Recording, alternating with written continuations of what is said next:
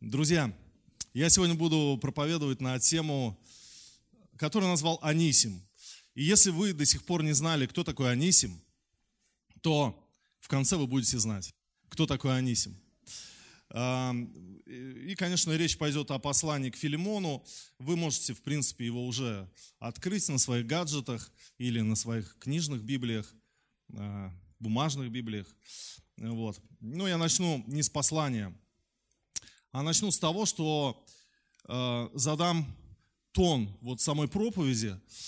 Мать Тереза. Кто-нибудь слышал про святую Мать Терезу? Когда-то ей говорили, что ее труд не приносит значительных плодов, и бедных становится в мире все больше. И она отвечала на это. Бог не призвал меня быть успешной. Он призвал меня верной. И вот хочется, чтобы мы все это прочувствовали, что наше представление о служении Богу, оно бывает именно в плоскости мирского какого-то успеха, каких-то результатов, каких-то достижений. Но есть Божьи ценности, вокруг должно все вертеться, крутиться. И церковь – это место, где каждый может найти себя, и не обязательно в чем-то грандиозном, не обязательно в чем-то феерическом состояться. Каждый может найти себя в том, что будет приносить плод и большую радость, во-первых, тебе внутри, в твое сердце. И ты будешь чувствовать, что ты верный Господу. Вот апостол Павел в Коринфянах, он пишет, у нас не будет открыты эти места Писания, это как просто зарисовка, 1 Коринфянам 12:15. «Если нога скажет, я не принадлежу к телу, потому что я не рука, то неужели она потому не принадлежит к телу? И если ухо скажет, я не принадлежу к телу, потому что я не глаз, то неужели потому оно не принадлежит к телу?» Как вы думаете, почему апостол Павел выбрал такие аналогии в теле? Что если нога скажет, я не принадлежу к телу, потому что я не рука. Вот в честь чего это нога скажет? Почему это она... Не пытайтесь представить себе, как нога говорит. Это не надо. Это просто образы. Но давайте вот подумаем. Почему ухо скажет, я не принадлежу к телу, потому что я не глаз? Почему такие образы? Дело в том, что представьте себе восточного человека. Вот, оденьте меня в восточное платье мужское, в древнее. Ноги видны, ног у них не видно было. Только ступни с сандалями. А ноги, они ни у кого не были видны, у восточных людей. А руки – это перстни, это жестикуляция, это на виду, это... Вот. И, конечно, нога, она в таком обиженном состоянии, она говорит, а что это я? Я, наверное, к телу не принадлежу, я не с микрофоном, я не выступаю, я под платьем где-то там, я где-то там под 4 стенами, где-то там в домашней группе, за медиаработу, я там пилю ролики или что-то еще. Но апостол Павел говорит, и чего? И здрасте, пожалуйста. Это мы будем так рассуждать, что вы не принадлежите к телу, потому что вы невидимы? Да нет, вы что? Вся суть не в видимости, не в фееричности, а в значении тебя как личности. Ох ты, стихи пошли. И то же самое, что ухо оно за пейсами, ухо оно за локонами у женщин. И его как бы тоже не очень-то видно. А глаза, первое, на что мы смотрим, когда смотрим на человека, это на глаза. Аминь, братья. Аминь. Итак, друзья, церковь призвана выполнять свои программы, свои служения не вокруг результативности, эффективности, а ради человека. Ради человека. Человек – это самое ценное, что у нас есть. И я хочу сказать, что вот эта притча Иисуса Христа, она была вообще непонятна, возможно, людям, которые окружали его тогда, когда он сказал, что пастух, он оставит 99 овец и пойдет за одной заблудившейся. Ну как это можно понять? Это же неэффективно. Ты же оставляешь 99 ради одной. Но вот это суть Божьего мышления, что одна овца, не толпа, не просто собрание, не просто олимпийские, там все вот феерия, альбомы, автографы. Один человек. Для Бога важен один человек. Для Бога важен. И поэтому в этой притче нет бизнес-решения эффективного. В этой притче есть сердце Божие. Авраам тоже, помните, он Лоту сказал, выбирай землю. Ну и Лот выбрал самую лучшую, черноплодную, там, где все растет. А Авраам пошел в сухую землю, но Бог его благословил. И важен взгляд. Для нас важен взгляд. И взгляд у нас должен быть на Божьи ценности. Мы должны смотреть на Божьи ценности. И Бог ищет в нас малое.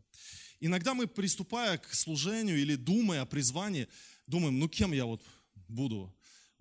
Апостолом, пророком, евангелистом, пастырем. Может быть, я открою какую-то страну для Евангелия. И ты думаешь о чем-то великом. Слава Богу, есть мечта, и Бог вкладывает в тебя желание. Но иногда мы так думаем, да я далеко не пастор, да я далеко не евангелист, я далеко не какой-то популярный человек, значит, я за бортом, значит, меня не имеют в виду. И здесь нужно понять, что Бог ищет в нас малое. Скажите, Бог ищет в нас малое. Давайте посмотрим. Вот сейчас пройдемся по неким образом из Библии. Допустим, когда мы думаем о вере. Когда мы думаем о вере, мы иногда думаем, что ее у нас недостаточно. Правда ли? Не правда ли? Так вот правильно сказать. И Иисус Христос говорит так. Если у вас будет вера, как с горчичное зерно, то вы можете горы переставлять. Вы можете большие вещи переставлять. Если у вас будет вера, почему Христос, Он говорил о горчичном зерне? Он не нашел другой аналогии, меньше зерна не было на тот момент. Самое маленькое, Он просто хотел показать, если у вас будет хотя бы столько, чтобы ученики выдохнули и сказали, столько-то у меня есть. Ты должен поверить в себя сегодня. Поверить в то, что у Бога Его меры, они посильные. Он верит в тебя прежде всего. Итак, если будете иметь веру с горчичное зерно, да? Или когда мы думаем о победе. Мы думаем, чтобы победить, нужен щит, латы, наколенники, нужен шлем, нужно оружие, нужно много чего, много ресурсов, много денег, чтобы состояться, чтобы пробиться в этой жизни, чтобы стать кем-то, чтобы победить в моей ситуации, в личной. У меня не хватает ресурсов, нужно много... А в Библии мы читаем, что Самсон взял ослиную челюсть. Видно там на экранах, нет? Ослиную челюсть взял. И победил там тысячи врагов. Для победы, оказывается, достаточно то, что у тебя под рукой. Ты скажешь, а что это у меня под рукой? А вот это я не знаю. Может быть, это ручка, которая напишет крутую статью. Может быть, это откровение, которое ты прочитаешь, оно взорвет внутри тебя весь твой внутренний мир. Может быть, это еще что-то. Вы знаете Ника Вудмана? Кто знает Ника Вудмана? Поднимите руку. Ох ты, есть люди. А я не знал, пока не прочитал информацию, недавно только узнал, что Ник Вудман, оказывается, создатель компании GoPro. GoPro все знают, камеру GoPro. Кто хочет камеру GoPro? Чтобы сфоткаться во время того, как ты на серфе, на волне где-нибудь, или на лыжах горных, или бежишь когда. Очень крутая камера, друзья, GoPro. Он создатель этой камеры. И вы знаете, что в настоящее время его состояние оценивается в 1 миллиард 750 тысяч долларов. Но до этого два бизнеса, которые он начинал, большие бизнесы, где он вкладывался, они были провальные. Он провалился в 1999 году, он провалился в 2001 году. И потом он увлекся просто тем, что ему нравится, серфингом. И он подумал, слушай, надо Надо же камеру такую сделать, чтобы вот в объеме, чтобы красиво. И сотворил камеру. И, может быть, вот просто, знаете, иногда мы живем в депрессии от того, что я не могу победить, потому что я не в том месте, потому что я не там учусь, потому что я не с тем встречаюсь, потому что не то окружение, потому что не те доходы и так далее. Но нам нужно что-то вдруг увидеть в любимом занятии. Делать то, что ты чувствуешь, можно делать. То, к чему Господь тебя призвал. Меня когда спрашивают, пастор Сергей, а как найти свое призвание? Свою специализацию можно найти тогда, когда ты будешь двигаться просто в общем призвании. Вот что есть в церкви, чем могу быть полезен? Я пойду. И ты делаешь, и там ты вдруг находишь себя. Но я не об этом, я почему-то сейчас, я об ослиной челюсти. Итак, у тебя есть ослиная челюсть. Что-то есть, чем ты можешь победить. Когда мы говорим о призвании и избрании, некоторые говорят, чтобы быть вот избранным помазанником, особенным человеком, нужно иметь там много-много всего. Я не подхожу ни под какие критерии. Но давайте вспомним, как Самуил пришел в семью Иисея, и тот выставлял ему своих сыновей на показ, широкоплечих, там, высоких, спортсменов, сильных, мудрых, искусных. Он говорит, нет, не тот. И он говорит, что у тебя кончились дети? Он говорит, один остался, но он не подходит. Он говорит, как не подходит? Давай посмотрим. Давид прибегает, он говорит, вот он, помазанник, неприметный. Маленький, молодой, кудрявый, неспособный, ничего в жизни еще не сделавший, помазанник. Поэтому, друзья, посмотрите на младшего брата. Кажется, что младший брат без перспективы живет. Но если ты младший брат, если ты чувствуешь себя по жизни младшим братом, это вообще не факт, что ты не помазанный, не призванный. Наоборот, возможно. Наоборот, друг мой, у тебя большое будущее. Дальше, о месте, в котором мы живем. Конечно, это не для вас, вот сейчас будет высказывание, потому что высказывание о том, что человек думает, я живу в неправильном месте, где нет никаких надежд, где нет никакой перспективы. Вот Питер, кстати, это город перспективы. Вот. Это супер просто, что вы живете в Питере. Но люди многие живут не в Питере. Вы знаете, что есть люди, которые живут не в Питере. И они чувствуют, что у них нет никакой перспективы. Что гиблое место, где я живу. Так вот, для таких людей, может быть, вы приезжие, как и я. Давайте утешимся сейчас такой мыслью. Вспомним Вифлеем. Мал ли ты между тысячами иудинами? Но из тебя произойдет вождь. Итак, Вифлеем на экранах, друзья. Это город маленький. Это город ничем не примечательный. Но там было рождение великого царя. И, возможно, твой город, твое место – это рождение чего-то великого. И, друзья, Кана Галилейская также, да? На сегодняшний день это вообще там очень мало что можно посмотреть, но все туристы туда едут, и в Вифлеем, и в Кану Галилейскую. И тогда, когда Христос там сотворил воду в вино, тогда это была маленькая деревня, а там первое чудо произошло. Поэтому не место красит человека, а человек место. И радуйся тому месту, где ты живешь. Может быть, ты в коммуналке живешь, может быть, ты ропщешь о том, что ты живешь в плохих условиях. Ты внутри носишь царя. У тебя есть призвание, и у тебя все получится. Получается у тех, которые верят. Получается у тех, которые уверены. Аминь. Аминь. Дальше. О пожертвовании. Когда мы думаем о пожертвовании, то почему-то смотрим на вопрос так. Вот если бы я зарабатывал миллионы, я бы нормально церкви помог тогда. И здание бы купил, или вообще бы что-то помог, что-то бы дал. А сейчас что с меня взять? Что я могу вообще? И мы как бы с этой мыслью и ничего не жертвуем. Но вспомните 2 лепты вдовы. Господь их оценил, что это было самое большое пожертвование тогда. Или о проекте, когда мы думаем. Мы говорим о проекте и говорим, для моей идеи нужно столько денег, столько людей, столько ресурсов. А их нет. Поэтому куда там? И наша мечта затухает. Затухала у тебя когда-нибудь мечта твоя? Да? Конечно, затухало. Бывало такое, да, что ты мечтал о чем-то, а потом раз, какие-то проблемы. Но Господь смотрит на этот вопрос так. Иезекииля 22:30. «Искал я у них человека, который поставил бы стену и стал бы в проломе за сию землю».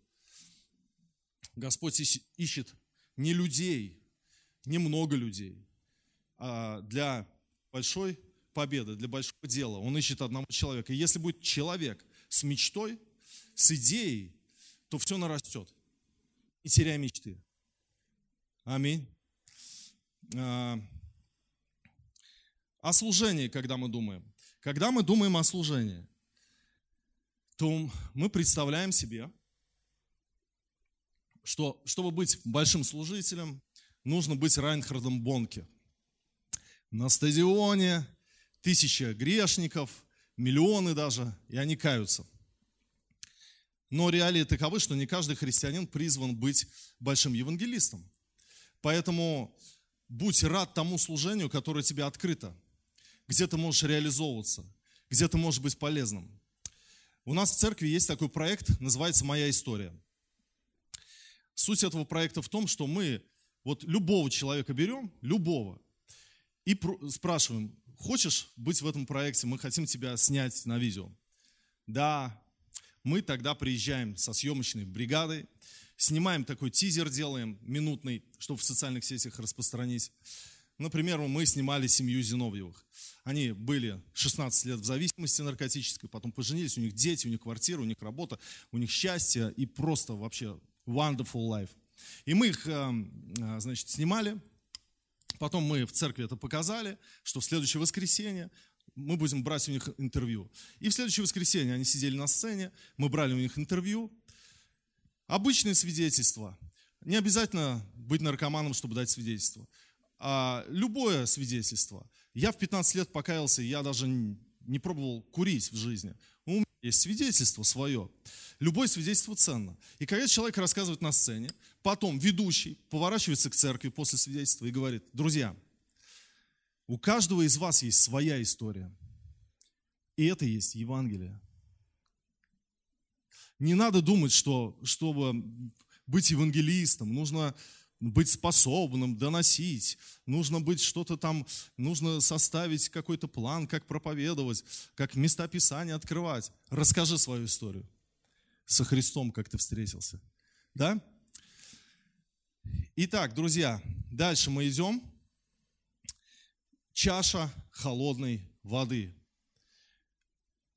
Чтобы служить Богу, малое нужно. Нужно напоить кого-нибудь чашей холодной воды. Вы думали когда-нибудь про чашу холодной воды? Что это за образ? Христос говорит, кто напоит одного из малых сих чашу холодной воды, не потеряет награды своей.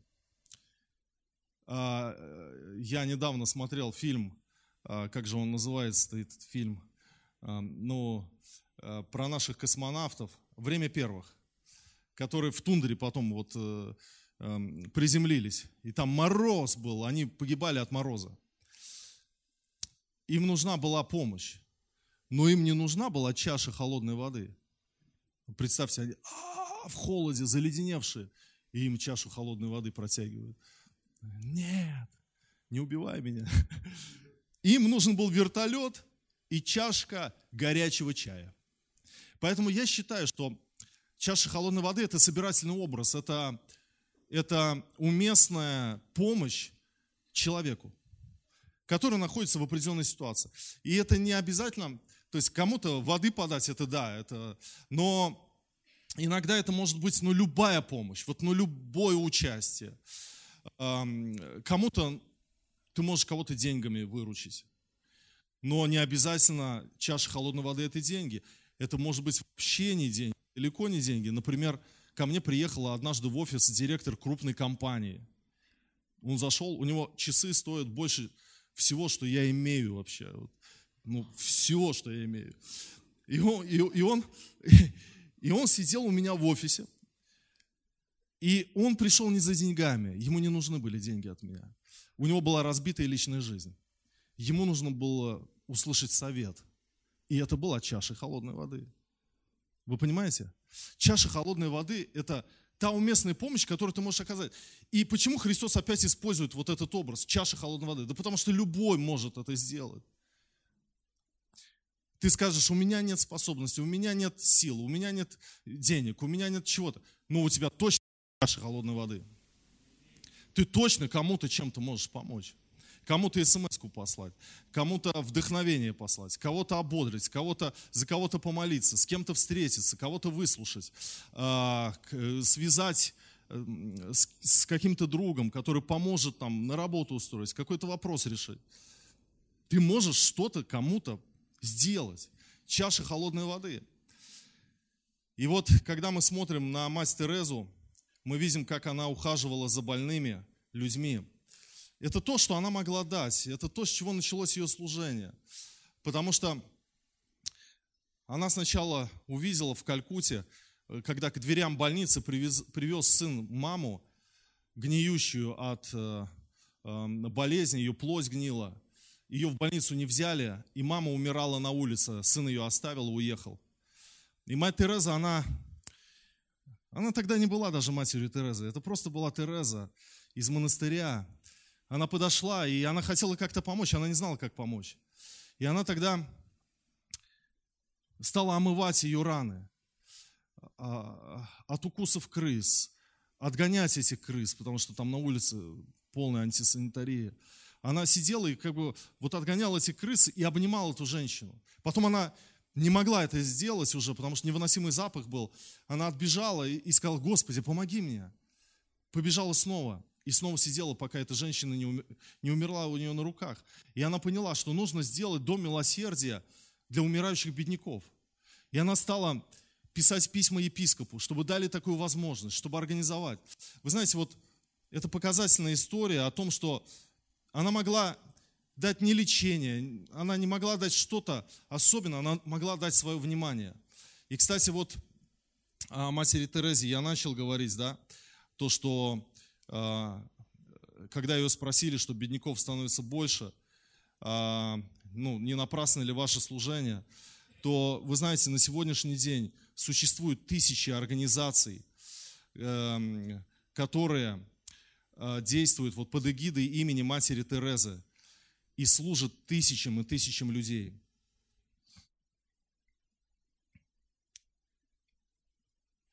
Хорошо, теперь мы приходим к посланию Филимону.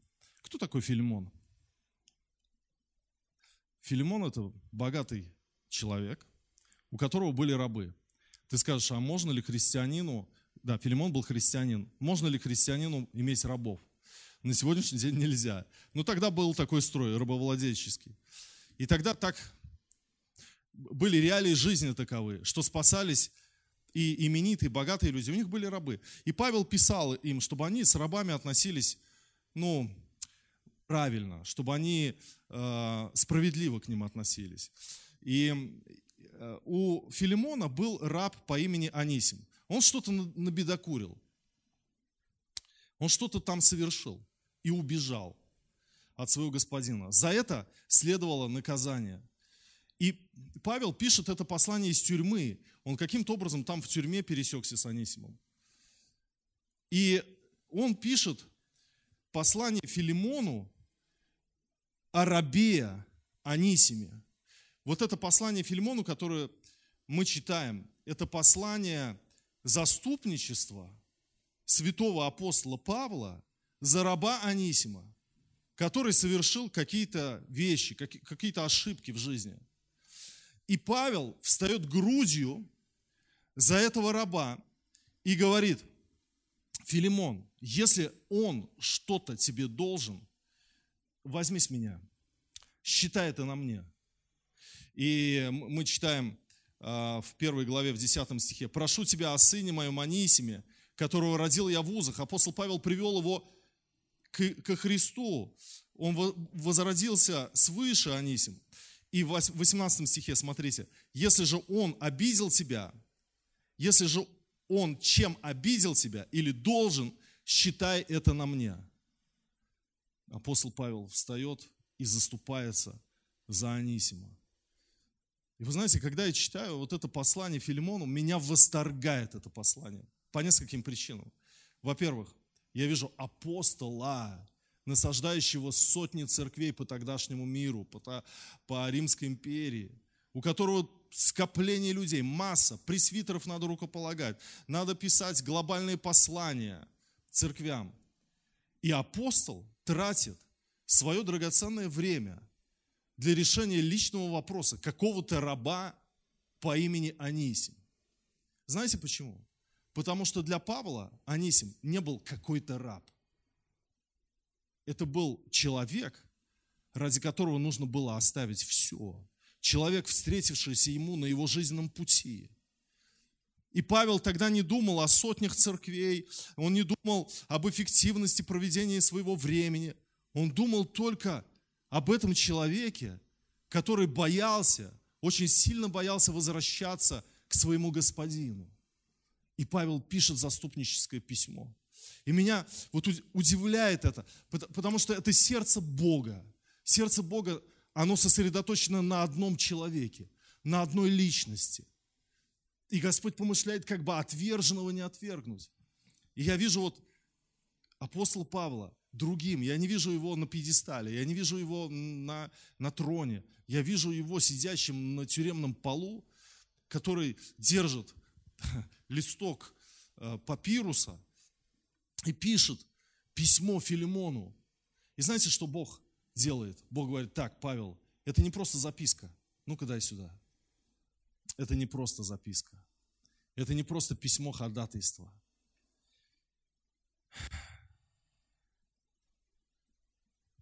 Я вложу это в свое слово. Это будет Библией. Это будет посланием Филимону, которое будут читать веками народы, потому что это мое сердце. И когда я это увидел, я увидел, что Бог взял листок бумаги, ходатайство, проведенное время Павла с рабом Онисимом, и вложил это в свое священное слово. Я понял, что такое Божьи ценности, какой Божий взгляд на вещи. И третье, что я понял: никакое служение не может считаться незначительным из-за того, что оно не крупномасштабно. Вот Павел, вот раб Онисим, вот время, часы, там, проведенные вместе. Ни стадион, ни толпы людей, ни софиты, ни микрофон. Просто один человек рядом, повстречавшийся на его жизненном пути. И он видит в этом богатство, видит в этом счастье послужить, что-то сделать для этого человека. И тогда у меня вопрос: а где твой Онисим? А он есть. Он есть. Для служения Богу не нужно собирать стадионы тебе. Тебе нужно просто увидеть рядом своего Онисима. Мне было 15 лет. Я заболел. У меня была высокая температура, был грипп. И моя бабушка, она была верующая. Она была из баптистской церкви. И она сказала своему пресвитеру, Вениамину Александровичу, что у меня внук болеет, может быть, вы придете к нему. И он ко мне приехал. И я лежу с температурой, а он сидит у кровати. Приехал, что-то мне привез. Спросил, как у меня дела, как здоровье. И начал со мной общаться. И я ему заливал. У меня сотни вопросов было. Я был атеистом. У меня были сотни вопросов, и я вот такой вопрос, и вот такой. Он провел 2 часа рядом со мной. И потом мне так захотелось покаяться. Вы знаете, я потом анализировал, почему. Из-за ответов, нет, у меня после этого разговора еще были вопросы. Из-за того, что я почувствовал, что я найден, что я нужен, что ко мне пришли, что я кому-то важен. Я кому-то ценен, я, наверное, ценен Богу. Вообще любовь – это физическое присутствие. Ибо так возлюбил Бог мир, что отдал Сына Своего. И Он воплотился, Он пришел в теле. Когда к тебе кто-то в больницу приходит, это любовь. Когда кто-то тебе на помощь приходит, это любовь. Любовь – это не стихи, не проза, не поэзия. Любовь – это дело, это участие, это каша холодной воды, которую кто-то тебе приносит вовремя. И ты кому-то можешь это дать, потому что это у тебя есть. Господь говорит, у тебя есть чаша холодной воды. Ты скажешь, не-не-не, у меня ничего нет. Есть чаша холодной воды. И у тебя есть еще Онисим. Ты скажешь, нет, никакого Онисима нет. Никакого раба, ничего нет. Есть. Есть кто-то в твоем мире. И его в моем мире, скорее всего, нет. А в твоем он есть. Ибо так возлюбил Бог мир. Какой мир? 7 миллиардов людей. Да, но не только. Твой мир. Там, где ты. Твоя улица, дом, соседи. Твой круг общения. Тетя, дядя, брат, сестра,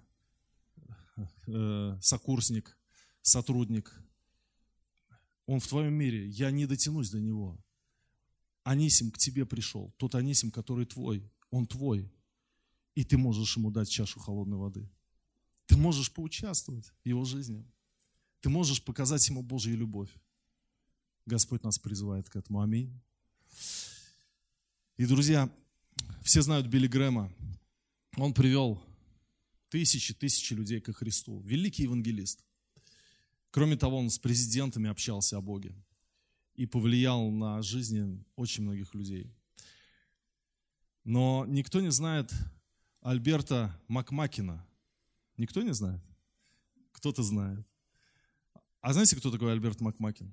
Это тот, кто молодого Билли Грэма однажды на своем грузовике привез на евангелизационную палатку, на евангелизационное служение. Он его звал, тут не хотел, жил своей жизнью. Он еще его позвал, потом еще позвал. И тот говорит, ну ладно, поеду посмотрю. И на том собрании Билли Грэм отдал свою жизнь. Потому что Альберт Макмакин, он нашел того Онисима, кто был рядом, и он дал ему чашу холодной воды. Твой Билли Грэм, твой Онисим, как бы его ни звали, он рядом. Аминь. Давайте мы поднимемся, давайте мы встанем. Настоящее служение – это не обязательно грандиозные проекты. Это любое служение, которое даже, может быть, кажется незначительным.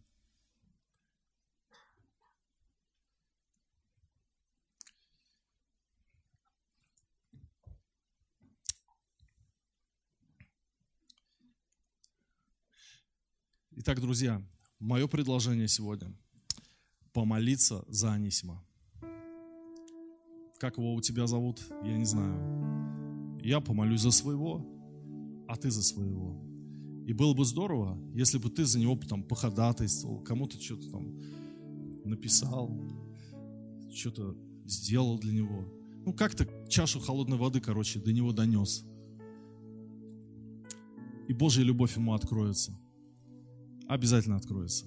Аминь.